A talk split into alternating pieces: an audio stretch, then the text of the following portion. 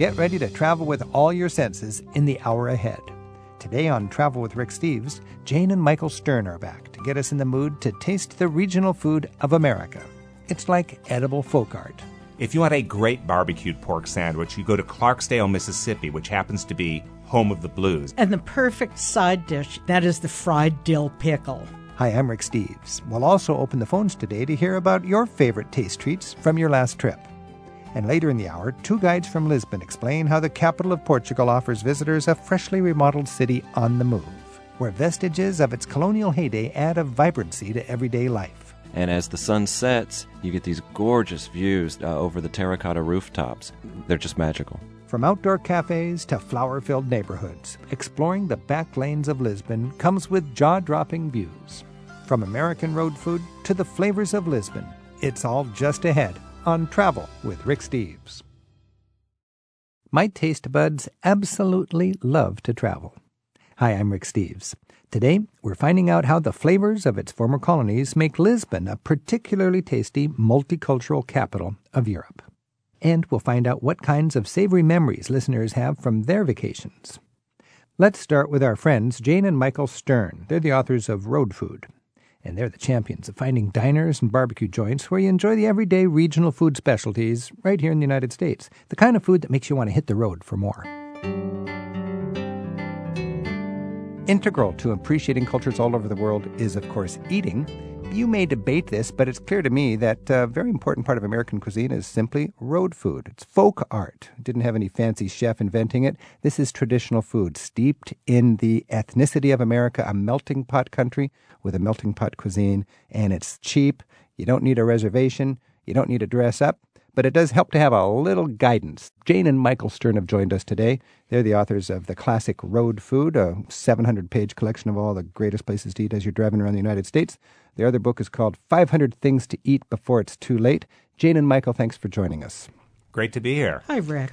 I'm just going to throw some exciting little dishes at you here that I learned about in your 500 Things to Eat Before It's Too Late book, and I'd, I'd love to get your take on them. You guys write up food like. Uh, a lot of us write up museums. You just do it with a passion and with a with a respect, and I, I just am inspired by that. And uh, tell me about clam chowder. How much time do you have? we got. now, do you mean East Coast, West Coast, or Southern? And, uh, and, when you talk about East Coast, do you mean Rhode Island chowder, Northern New England chowder, or Southern New England chowder? There are so many varieties. The fundamental varieties in the East, anyway, are Manhattan style, which which detractors say is merely vegetable soup with clams thrown in it. It's kind of a reddish stuff. Then there's New England style, which can be milky or creamy or buttery. The very best of it is served at the Maine Diner in Wells, Maine.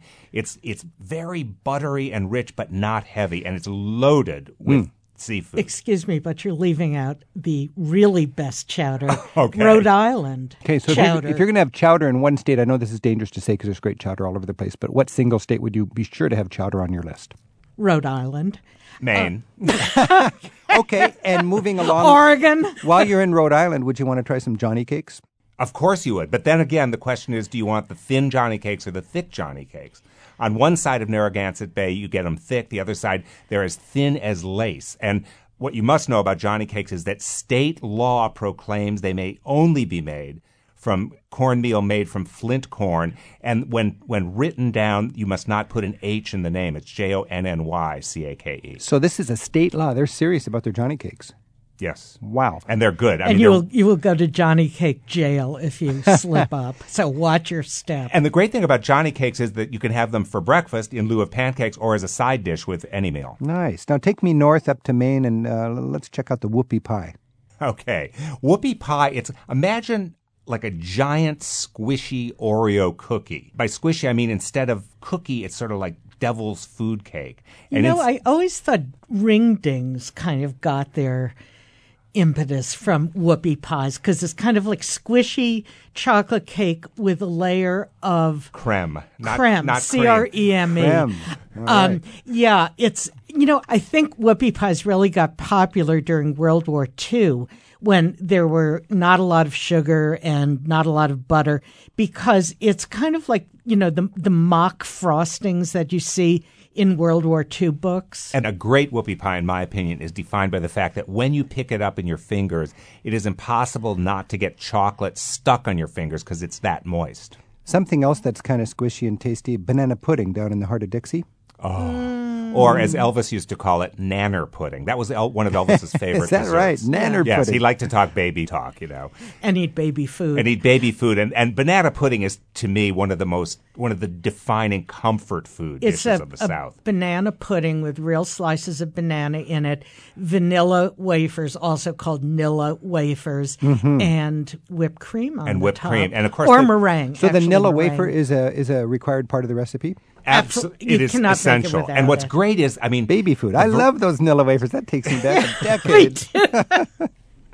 All right. Hey, while we're down there, a barbecued pork sandwich down in the Mississippi Delta. If you want a great barbecued pork sandwich, you go to Clarksdale, Mississippi, which happens to be home of the blues. I mean, where Robert Johnson allegedly sold his soul to become master of the guitar. But it's also home of Abe's, a restaurant that makes a wicked Big Abe barbecue sandwich. It's two layers of pulled pork with coleslaw, cheese, and a giant sesame bun. It's pork heaven. And the perfect side dish was invented at the uh, Hollywood Cafe in Hollywood, Mississippi, which is basically just like a crossroads, and that is the fried dill pickle. Okay, so you got a fried dill pickle with your barbecued pork sandwich. Now, throughout the South, biscuits are a big deal, and I'm from the Northwest, and I don't even get biscuits. Tell me about biscuits. Well, you know, we've gotten a lot of great recipes for biscuits from Southern cooks, and the recipes are usually two or three ingredients and like a short paragraph, you know, combine and mix and then bake. We can't do it. It's all in the in the cook's touch. A great biscuit is so light you almost want to put a weight on it to keep it from floating off the plate. What was that place in North Carolina that you could see see her making the biscuits, and they had the country ham between them? I'm getting a blank look here. People are just passionate about their biscuits, and it's got to be a quality biscuit, and that's that's something that is a forte of the South. Then, Biscuits are a forte of the South, and there are generally two kinds. There are the kinds that are cut out with, a, say, a glass, and then there's the cat head biscuit, which is so named because it's as big as a cat's head and also kind of all knobby and gnarled. I think they're called drop smooth. biscuits. You know, also known as a drop something biscuit. fundamental to good road food appreciation is probably go with the local specialties. I mean, if you really uh, if you go with what's what's a specialty of a state, you're going to be having a better experience. That's exactly true, Rick. I mean, sometimes we get readers uh, write to us and they say, we found the best Cajun restaurant up in northern Montana. Right. And, you know, It might be fine, It might but- be great, but but that's the anomaly is not what we're looking Well, I want huckleberries in northern Montana. No, I want testicles in northern Montana. At the stay away Festival. from me. That's Let's all I talk have about. I mean, listen to these great names: prairie oysters, barnyard jewels, cowboy caviar, tender groin, Rocky Mountain oysters, and lamb fries. Can you actually? Where where do people find cow testicles served as Well, delicacies? do you know about the Testicle Festival? It's Tell in me. Montana, in is it? Montana, Yeah. it's a yearly event. And- Yeah. beef country And primarily. rooster fries. No Rooster place for fries. cows, man. Many many things have testicles beside a cow, and you can eat them. What kind of testicles do people eat in American folk cuisine? They're generally fried. I mean, they're sliced. But into, are they into- cow testicles? Cow is the most prominent testicle you'll find out west. Calf is the Calf, Well, because you don't want an yeah. old bull. No, you don't want bull testicles. You want a small testicle. nice, fresh calf testicle. and they're called calf fries. calf fries. And you know that used to be the great reward that cowboys would give themselves after a day of branding and castrating as a big pan full of testicles. little cowboy caviar. Now, is this actually served? Is this you'll find this in in, in diners around? Uh, Oh, throughout throughout the West. I mean, uh, one of the, our favorite places is the Cattleman's Restaurant in the stockyards of Oklahoma City. They not only serve Rocky Mountain oysters for an hors d'oeuvre, they also make a wonderful steak soup that includes testicles. And what does what do these taste like? Foie gras. Foie Kind gras. of- yeah, they're kind of like organ, like sort of Livery. sweetbreads. or Sweetbreads, like liver, gras, like yeah. yeah. Okay, so if you want the uh, the fancy French kind of liver kind of food in America, you go to cow country and you have your uh, barnyard jewels. Your, your, your tender groin. Okay, moving uh, beyond that topic, let's go back to the deep south. You want some lemon ice box pie? There is nothing more soothing after a meal of hot, spicy barbecue or hot, spicy fried chicken than cool lemon icebox pie. It's a perfect balance between that kind of tart citrus lemon flavor and the creaminess of the curd. That diner in Atlanta had the best lemon icebox pie I mm. ever tasted. The problem is they only made three of them, and it sold out instantly. Um, The you- silver skillet. the Silver the diner. Skillet in Okay. Atlanta, Nice. Georgia. You you kind of get a sense of how um, archaic that recipe is because who has an ice box anymore? I mean, now they'd be called a lemon sub zero pie. Well, that's the fun thing that a lot of these dishes, I'm sure, go back w- way, way back, and they, they survive still. When you go to a soul food restaurant, uh, chicken and waffles, that's a treat. That's right. And there are still a lot of restaurants that serve it, especially out west. We just had some great chicken and waffles at a restaurant called Lolo's Chicken and Waffles in Phoenix, Arizona. All right. And in, in Southern California, there's some great uh, chicken and waffle places. Roscoe's House of Chicken Yes, and Waffles yes. in Los Angeles. Yes. Talk about Frito Pie, New Mexico. Well, New Mexico and Dallas, Texas both claim to have invented it. We won't get in the middle of that squabble. But what Frito pie is, it's a great combination of chili, the local chili, on top of Fritos. And the trick is to have just enough chili and just enough Fritos positioned just so in the dish so that some of those Fritos turn nice and soft and kind of become almost like a meal, whereas the ones at the edge retain their crispness. And you're ideally supposed to serve it in the individual Frito bag. Just pour the chili in there and put the shredded cheese on the top of it. Hmm. The, uh, Santa Fe claims that Frito pie was invented at the Woolworths on the square in Santa Fe, and them's fighting words if you if you say no, it's from Texas. Local pride showing itself in folk culture called edible road food. I'm Rick Steves. This is Travel with Rick Steves. We're speaking with Jane and Michael Stern. They're the authors of Road Food. Their website is roadfood.com, the Bible of uh, eating on the on the road in the United States. And they've got another book called 500 Things to Eat Before It's Too Late. Jane and Michael, a lot of us do our road tripping in the summer, and it can be hot in different parts of the United States. What's your last tip on just keeping cool as you enjoy Road Food USA? If you happen to be anywhere in or around the Midwest, look for custard. They take that very seriously. They make it fresh. Explain custard. It's not It's not just soft serve ice cream. I mean, it's a whole other brand of food. It's very rich and yet not heavy. It's the perfect summertime refresher. And they also have concretes. What's a concrete? A concrete is the soft serve ice cream that's so thick that when you turn the cup upside down, it doesn't fall out. Yeah, they've got famous ice cream in, in Turkey where you have to cut it with a knife. Really? Yeah, so it's probably a, concrete, a Turkish concrete. the whole world is full of good food, and we've been focusing on folk culture that's edible right here in the United States. Uh, we've been talking with Jane and Michael Stern, author of Road Food. Their website is roadfood.com. Jane and Michael, continued happy eating, and thanks as always for joining us. Thank you, Rick. Bye, Rick. Cause I'm a Mississippi rolling stone. Two travel guides from Lisbon will join us in just a bit to tell us what puts the tang into the Portuguese capital. And since we've got food on our minds, let's take your calls next at 877 333 Rick to tell us about how food plays a part in your travel memories. Tell us where in the world you'd go back just for the taste of it. It's Travel with Rick Steves. Um, my name is Peter Peltzman. I'm from uh, Hungary. Um, do you know that we have got one of the longest words in the whole world? We always brag about that word. What uh, is it? I'm dying to hear. Uh, the word is megszentségteleníthetetlenségeskedéseitekkel. What does it mean? Well, personally, I- I'm not too convinced that the whole thing makes sense, but it's one word, it's 42 letters, and the root word is cent, only five letters, and there's one prefix and about uh, 16 suffixes on it. This is what makes Hungarian so difficult for, for foreigners. But picit picit is not too difficult, is it? All right.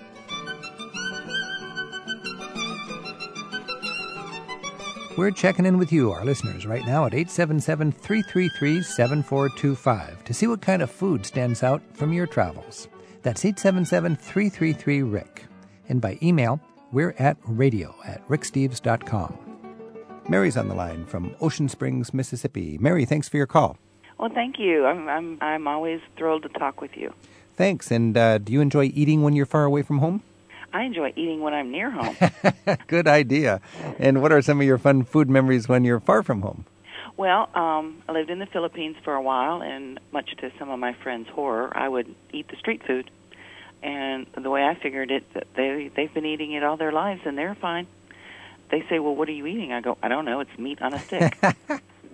You know, street food, a lot of people you know, they're going to be very careful about not picking up some sort of uh, food that, that disagrees with their stomach. But I'll tell you, if you're missing the street food anywhere, you're missing a good part of the culture, aren't you? Oh yes, I I thoroughly agree. And what are some of your best memories of street food in the Philippines? Well, they would have the just the different meats and with the different seasonings, and Okay. um, they just smelled good. They just made your mouth water. And then they'd also they would make these little breads. I don't even remember what they were called, but they were warm and they were like donut holes, but they Ah. were bread, and you could just pop them in your mouth. And they were just they were great. And then when we lived in Europe, of course, there's nothing better than a brat stand. Oh yeah, I've had so much fun in Pacific Rim countries, uh, just enjoying food that I don't. I'm not even sure what it is, but everybody's eating it. It's cheap. It's hot. It's right now. It's it's exactly. delightful. Now, if it smells good and it looks good, try it. Try it. You know, another thing. There's a lot of these wonderful festivals, a lot of religious festivals in countries all over Asia. I'll never forget being in Sri Lanka, and uh, every day somewhere I was stumbling into some religious festival, and always outside of the temple, there's people with little cookers uh, sitting cross-legged on the on the ground, cooking up stuff and selling it. It was just a festival of food, and uh, I don't remember what I was eating, but I do remember it was a delight. And I think you miss a lot of the local culture if you don't try That's it. right. That's right. All right, Mary. Thanks for your thoughts. Thank you. Happy travels. You too. And Marcelina's on the phone in Syracuse, New York. Marcelina, thanks for your call. Hi, thanks. I'm excited to talk to you. Yeah, do you like eating far away from home? yeah, yeah. Um, and like the previous caller, I like eating at home too. Good for you. What's some tip that you've had in your travels that you'd like to share? well, um, last February, my husband and I went to Puerto Morelos, which is about 30 minutes south of Cancun in Mexico.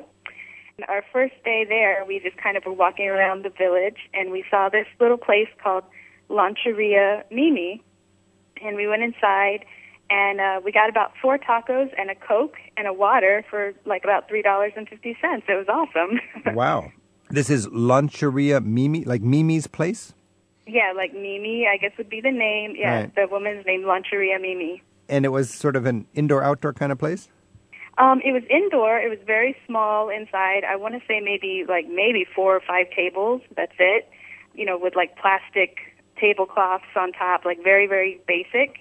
And um, the people like they would cook the food right in front of you. I think we had chicken tacos, and they had um, like red onions, and then they had pico de gallo and salsa on the side, and it came with rice and everything for like three dollars. It was great. I love eating in a country where you don't need to even look at the price. You just order whatever you like, and if you didn't like that, you don't finish it, and you order something else, and the uh, the bill amounts to you know what you'd spend for a, just an appetizer here. Exactly. Yeah, our resort. Um, you could have had an all-inclusive. They had some um, restaurants at our resort, but my husband and I, we you know wanted to try local food, and so we got out there, and that's what we did. Well, you know, that's a very important point. You were just a, a little bit outside of Cancun, and of course, most of the hotels would rather you stay right there and, and eat on in their restaurants, and that's Yeah. understandable. But you owe it to yourself and your and your family to, to make a point to enjoy the resort hotels if you want to, but get out there and uh, eat with the locals. And sometimes that means getting off of the resort strip and a few blocks inland where the local people will be eating, and that's where you'll find more authentic food, better food in a lot of cases, and, and for about a quarter the price. Oh, exactly. It was delicious.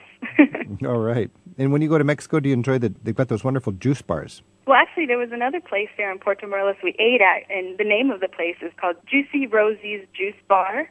And um, I had chilaquiles there one morning for breakfast, and they were just like out of this world. it was like our last day of vacation, and I was really sad that I discovered them on our last day, you know, and I didn't get to eat them for breakfast every day. Oh, I miss the juice bars. Juicy who's Yeah. juice bar? Juicy Rose's juice bar. That sounds good. Juicy, yep, yep, Juicy Rosie's. All right, Marcelina, thanks for your call. Thank you. Happy travels. Sam emailed us from San Diego, and Sam writes uh, politely ask uh, the hotel receptionist for a restaurant recommendation, but be sure to specify exactly what you want. Say you want a restaurant where there be no tourists, uh, which is charming, great food, and moderate in price. A place where you eat, and perhaps uh, one where you've never recommended to a tourist. Uh, Sam, that's a great idea. In fact, that's what I ask when I'm doing my research. Is I talk to the people in the hotel, and I don't say where's a good place for a tourist to have lunch. I say where do you go on a lunch break? Uh, I find that you know there's workers all over Europe, all over the world that go out for lunch, and uh, they know the good places. I was just in the countryside of England last year, noticing how expensive it is.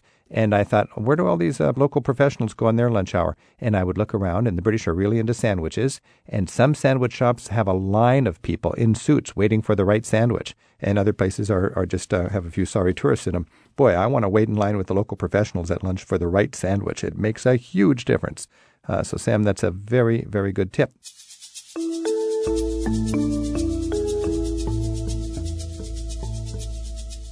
And Grace is on the phone in Raritan, New Jersey. Grace, thanks for your call. Hi, Rick.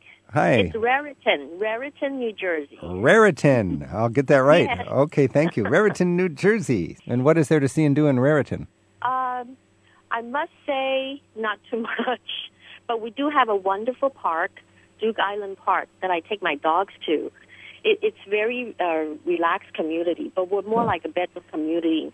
We're outside of uh, New York City metropolitan area, so most of us either work for the pharmaceutical companies around here or commute to New York City. Oh, okay. Now, there's a fascinating little museum in Amsterdam, believe it or not, dedicated to phosphorus, everything that glows in the dark.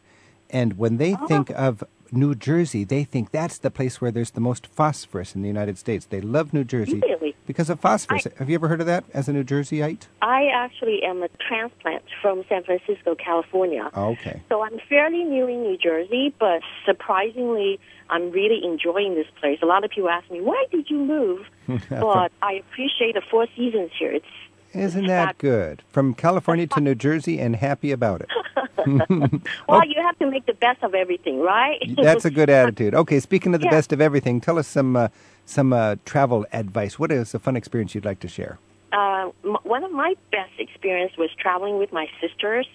I think your companion sometimes makes a big difference, and my two sister and I have not traveled together since we were young. So um, two years ago was our first chance to travel together. Well, we're Chinese ethnicity, Uh-huh. so went to China where our parents grew up, uh, specifically in Shanghai. Of course, like everyone else, we did a lot of uh, shopping too. Um, so one day we were in this uh, shopping mall called Raffles City in Shanghai.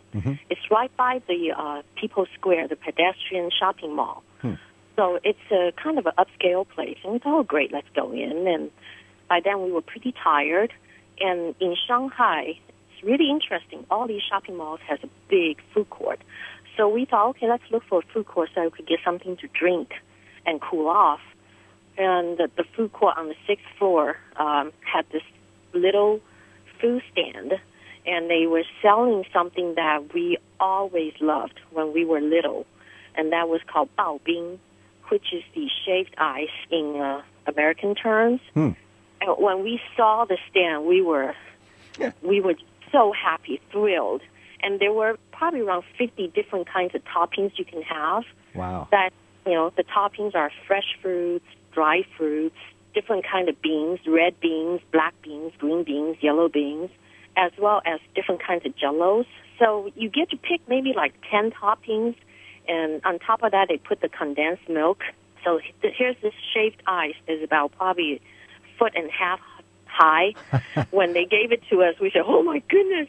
We were so glad we only ordered one. Uh-huh. And so the three of us shared this big shaved ice, and we ate every single bit of it. There was not even a drop left at the bottom of this big plate.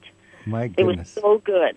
So we call it shaved ice, and they call it bao bing. Bao Bing, yes, Bao Bing, yep. So you go to Bing. Shanghai, you ask for bao bing, you're going to get a, a, a very nice travel memory. yes. This is what you had when you were a child in the United States, or did you grow up in China? I grew up in Taiwan, Okay. and that's our summer treat in the summer. Ah. Um, usually, you know, when we go outside or go to a movie or something in the summer, Yeah. we, the parents bring you to have a bao bing. That's your treat. Can you get a good bao bing in America? I have to say, I did. I actually found it since I moved to the East Coast in New York, in the Flushing area in New York City, Okay. Queen in the Queensboro. It's not as good as the one in Shanghai, though. I have to say, but it was actually um, meet my needs. You know, when when I have the it met your needs. Well, that's very important. but but uh, your travel dreams now will have you going back to Shanghai, specifically the Raffles Shopping Mall. You go up to the sixth floor, and you're going to ask Yeah. for bao bing. yes, Now, when you went to Shanghai, I was there a little while ago, and it was just, they were building so fast. It was a forest of skyscrapers, and they were building literally the cubic footage of a skyscraper a day in the city. They were just mm-hmm. popping up everywhere. Mm-hmm. Do you get a feeling that mm-hmm. the economy is still just really jamming in, in Shanghai? I think so. It's prosperous. But did you see how they tear down the building? Did you get to see that? No. It's incredible. To me, that was the most amazing thing. The construction workers, they'll be wearing the um, Western suits, you know, like a business jacket type, Yeah. and taking down the old buildings one brick at a time and recycle them. Really? So nothing goes to waste. So Yeah. they're tearing down um, small old buildings or, or other skyscrapers? Even big skyscraper, I saw them tore down, you know, a maybe like a Wow. third We story buildings. They don't implode them or explode, you know, or I don't know how do you call them. implode. Yeah, I would think we would just kind of blow it up, but they need that building material, so they literally have people carrying it down one brick at a time. I'm not sure if that was the purpose, but I also Right. felt, in my mind, my guess was this is how they keep people employed. Yeah. In a lot of countries, they can have that cheap labor sort of uh, That kind of labor, factor. yeah. And, you know, Yeah. um, all they got to do is give them a good bao bing at the end of the day, and they'll come back to work tomorrow. Right, and most of them live on the construction sites. You will see big trailers or temporary structures Oh, yeah. that workers live in. China's got a what over a billion people, and probably eighty percent of them are willing to work for bottom wage. So that's a big Yeah, workforce. Yeah. okay. Hey, thanks for sharing your uh, your enthusiasm for shaved ice. Well, I hope people get to try it. I hope so and too. you too, especially. Okay. I'll I'll put that on my list, Grace. Okay, I appreciate it. Okay, thanks. Thank you. Bye bye. Bye.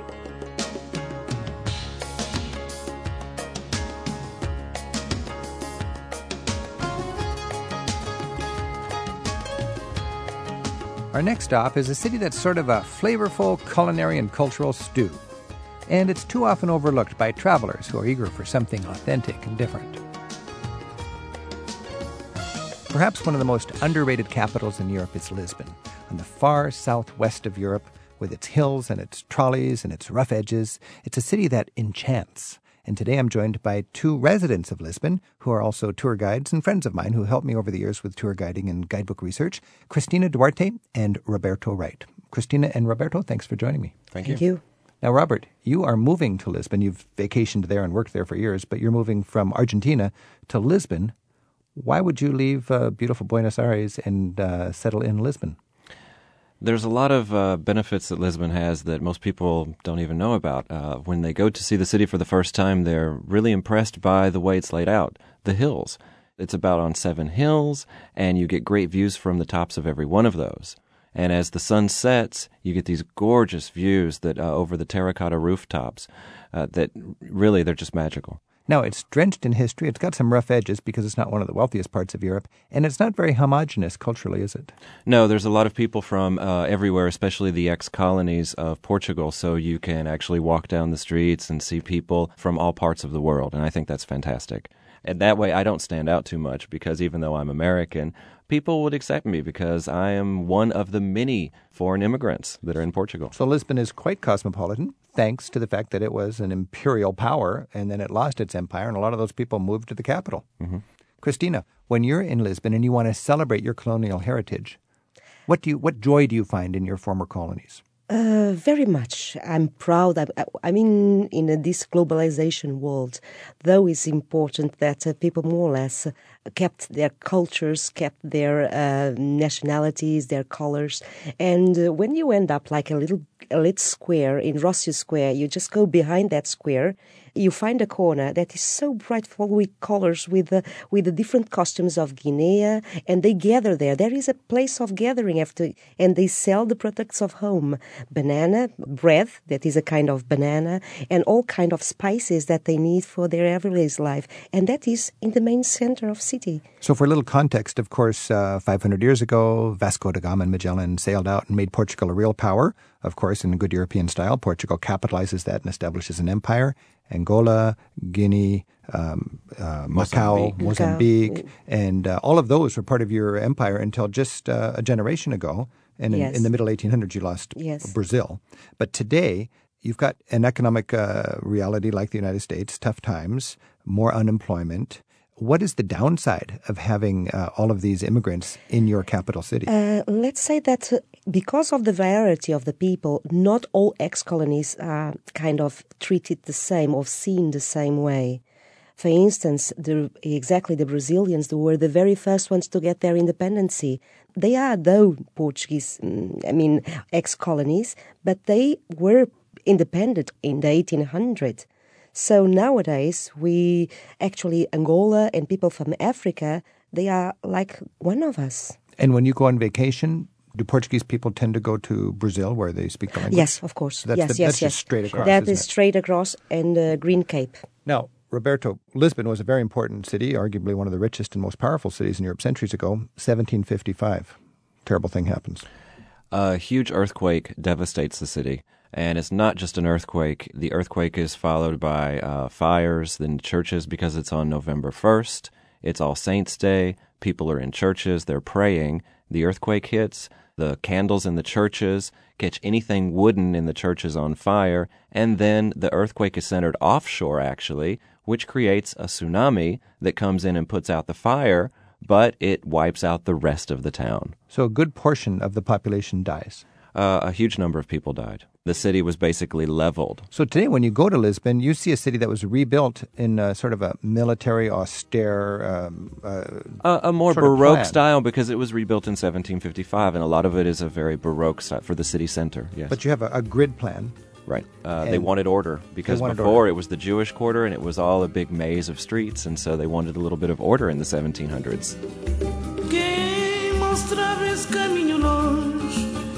Mostrava esse caminho longe, esse caminho longe, esse caminho para Santo Tomé. Quem mostrava esse caminho longe, quem mostrava esse caminho longe, esse caminho para Santo More with Lisbon born Christina Duarte and Robert Wright, one of Lisbon's newest residents. We're talking about the essence of their colorful city. It's just ahead on Travel with Rick Steves.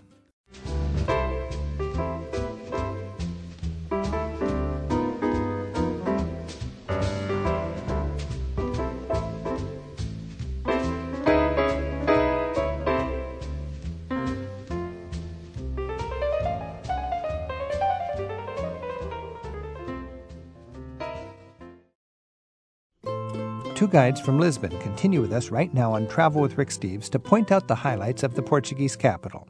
We're joined by native born Cristina Duarte and by American Robert Wright. Robert's in the process of moving to Lisbon after living several years in Buenos Aires. So you mentioned the city's got seven hills. Most of the city was destroyed in 1755 with this earthquake and the tsunami. And you have a few areas that survive that give it that pre 1755 sort of higgly piggly character. Christina, where would you go for that? Alfama, Alfama, The def- most Alfama. definitely is, uh, as a matter of fact, it is the hill, the oldest hill in Lisbon, where the city started from. It is the highest, so is where the castle is settled, and also is the hill that goes towards the river. So is the best well located with the with the with the light. So you got the castle capping the hill, Exactly. and then you got the it goes back to all Visigothic these times labyrinthic little streets. Very uh, characteristic where the very fishermen live. characteristic. Um, and still nowadays, though this uh, old destruction of the city was like 80%, so in Alfama, most definitely a great percentage of what it was hold, it was there. Now, even today, you've got that wonderful rough edge and unpredictability and, and fragrance of the Alfama, the old sailor's quarter, the old fisherman's quarter. Robert, if you're going to take a traveler through the Alfama, what's your ideal? What, what experience are they going to have? I think the best thing is to start at the top with the castle and work your way down to where the old port was. And so as you wind down through those twisty and narrow streets, you find alleyways where women are selling fish out on this, and you can definitely, it's not just seeing it, you smell it as well as you walk down.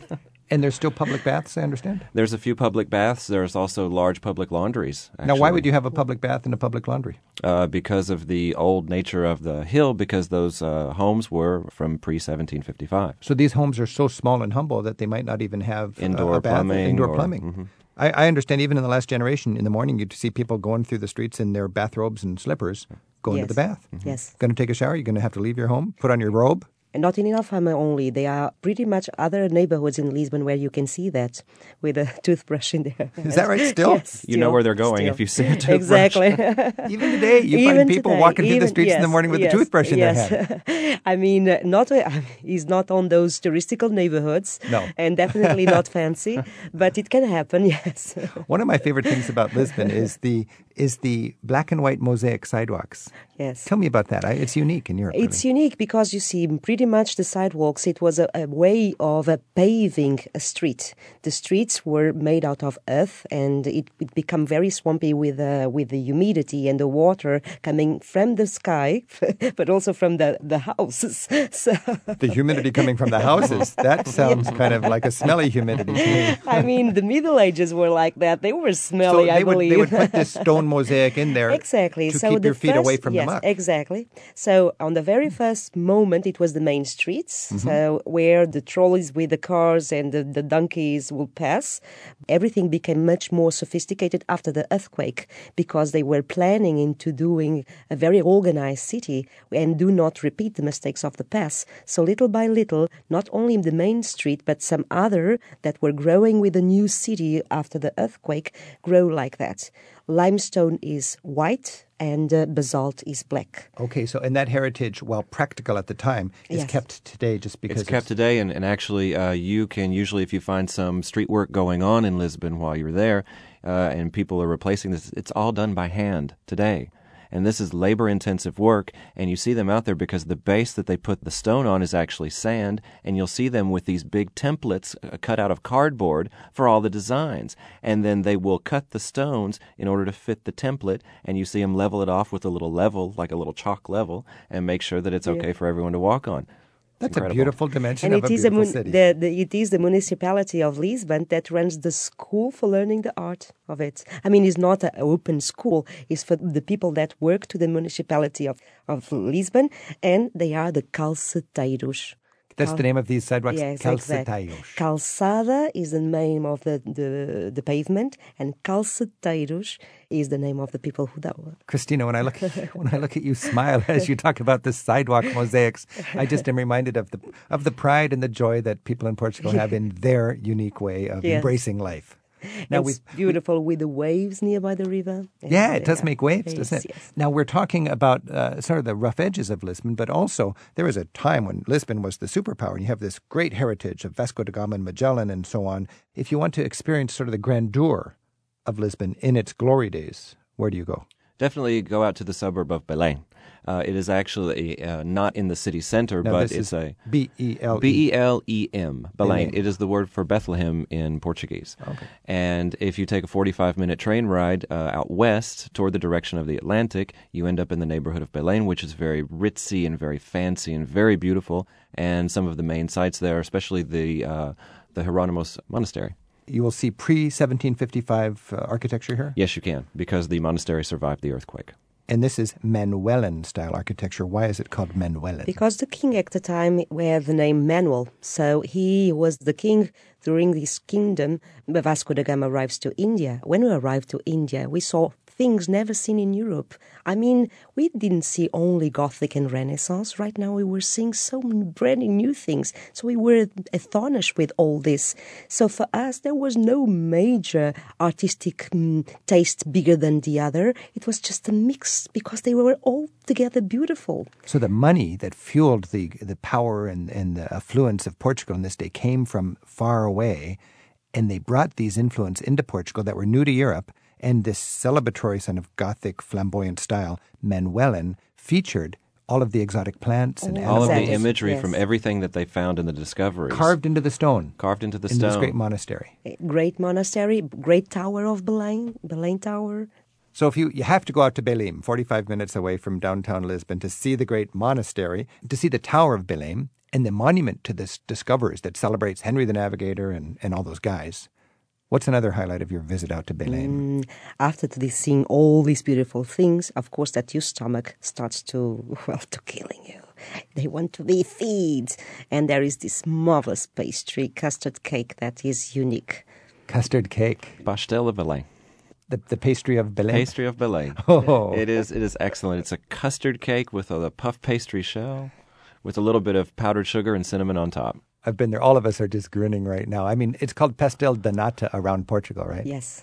But in Belém, that's sort of the, the heartland of this great pastry. It's it's basically a secret recipe that three people know, and uh, hopefully none of them pass away anytime soon.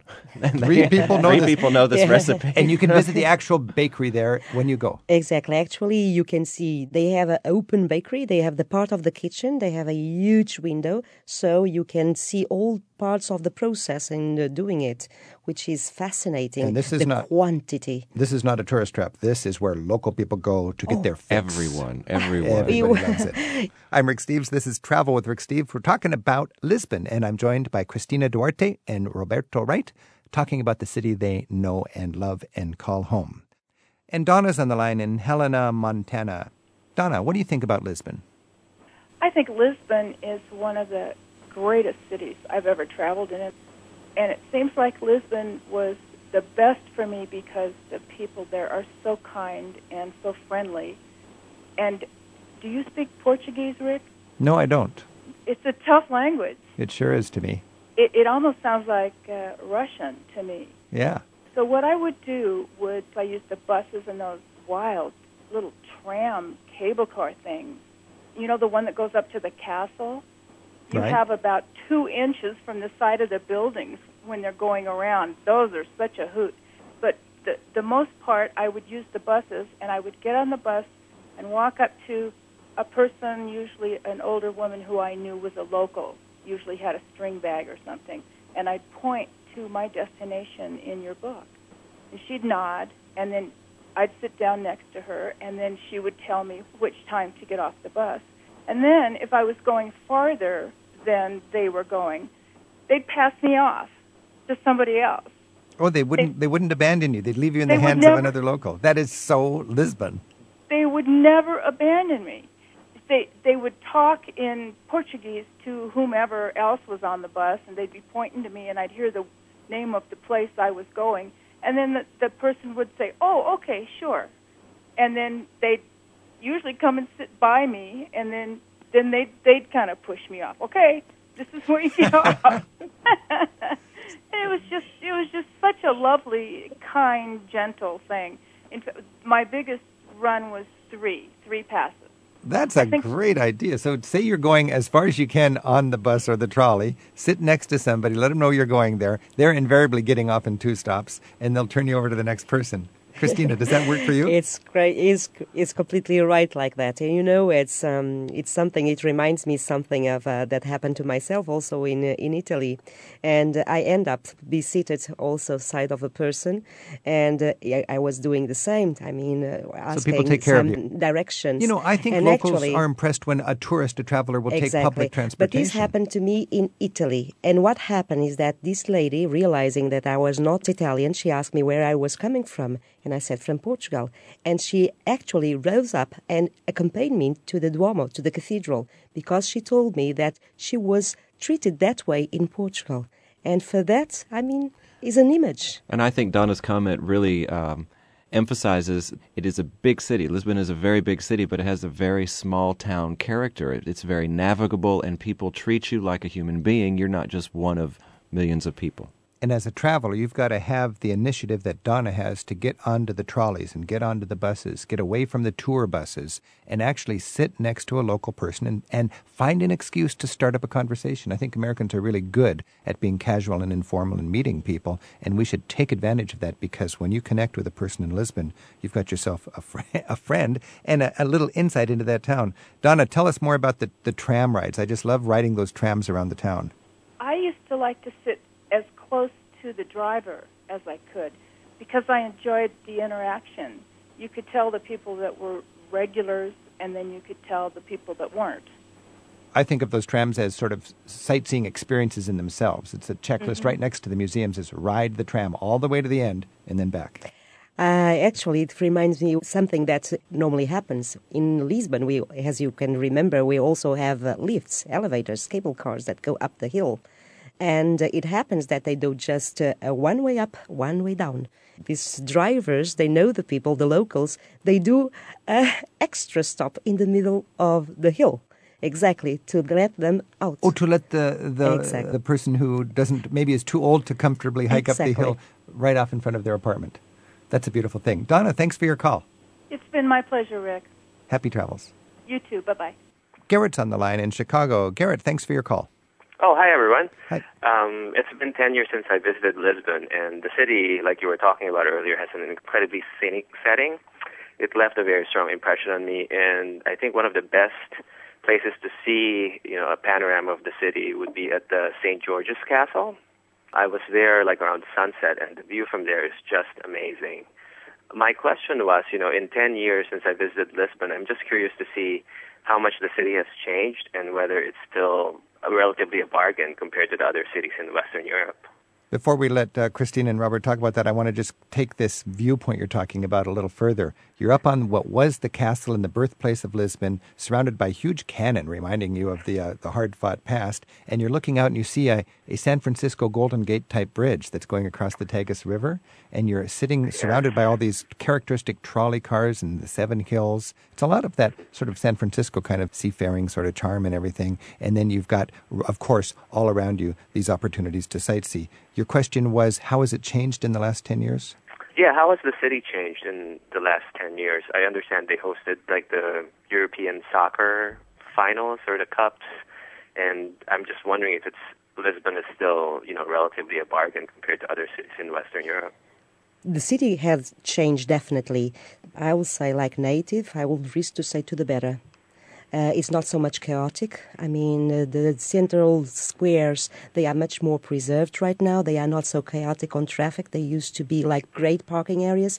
We right now respect more the the citizens, like uh, walking people, like enjoying, and not so much the cars, the cars passing. And uh, 15 years ago, when I think of Avenue Libertad, I think of prostitutes hanging out. Yes. I mean, it was like Mm. litter. It was like hundreds of prostitutes, and now it's completely gone. I think Now it's fancy shopping, and, and all of the high end stores are on the same avenue. that's a big change in 10 years. And uh, Commerce Square, the trade square that is beautiful, open to the river mouth, it was a huge parking place. And uh, now, as they closed it to the traffic, well, they used uh, to do some summer kind of concerts and this kind of temporary terraces. Garrett, did you ride the metro, the subway, while you were in Lisbon?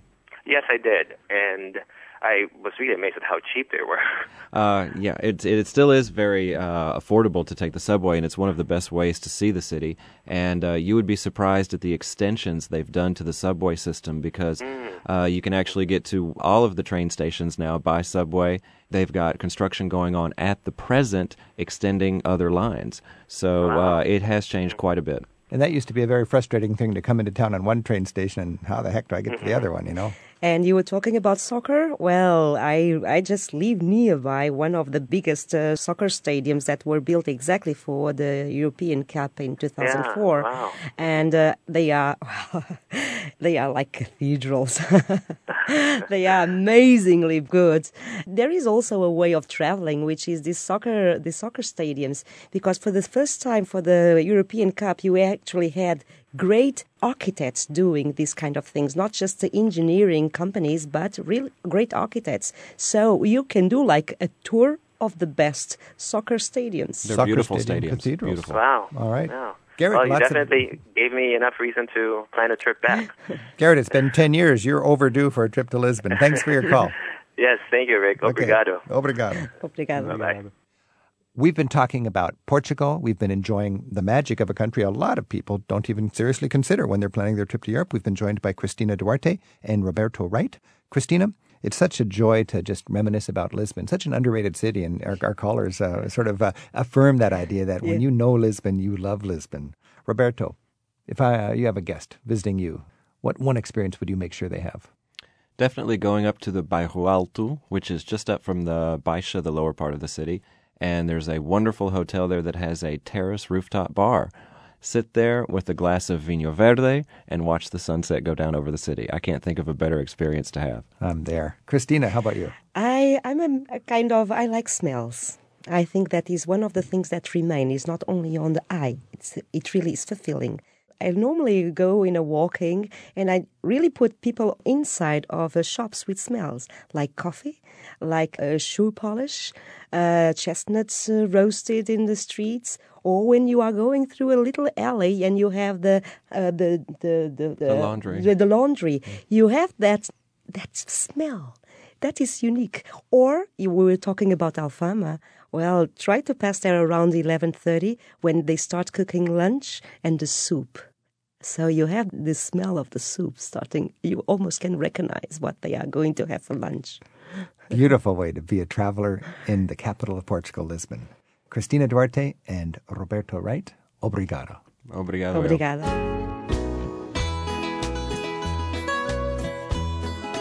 Wherever you go, write us a haiku poem about the inspiration and surprises you found in your travels. Details about sending us a haiku to be read on the air are in the radio section of ricksteves.com. Here's what some other listeners are writing about their travels. Carolyn Chase hears Travel with Rick Steves on KPBS San Diego. She sends us a haiku she calls San Diego. Red winter fragrance, breathtaking roses in bloom in January. Fran Ferrante of Sebastopol, California, describes the scene she found upriver from New York City in Poughkeepsie on the Hudson. Gray skies, light drizzle did not obscure the beauty. Wedding, river, joy. And Doug Ferry of Kirkland, Washington, discovered the secret of a Northern California town. Palindromic town, Mendocino County seat, Ukiah, Haiku. Travel with Rick Steves is produced at Europe Through the Back Door in Edmonds, Washington. Special thanks for production help today go to Sarah McCormick and to our colleagues at WSHU in Fairfield, Connecticut. I'm Tim Tattan and I produce each week's show. Come back next week for more Travel with Rick Steves. Rick Steves has spent a third of his adult life in Europe researching and writing guidebooks. His classic, Europe Through the Back Door, freshly updated this year, teaches the skills of smart travel. At Rick Steves' online travel store, you'll also find guidebooks and phrasebooks for Spain, Portugal, and every other corner of Europe. To learn more about Rick's books for Iberia and beyond, visit the travel store at ricksteves.com.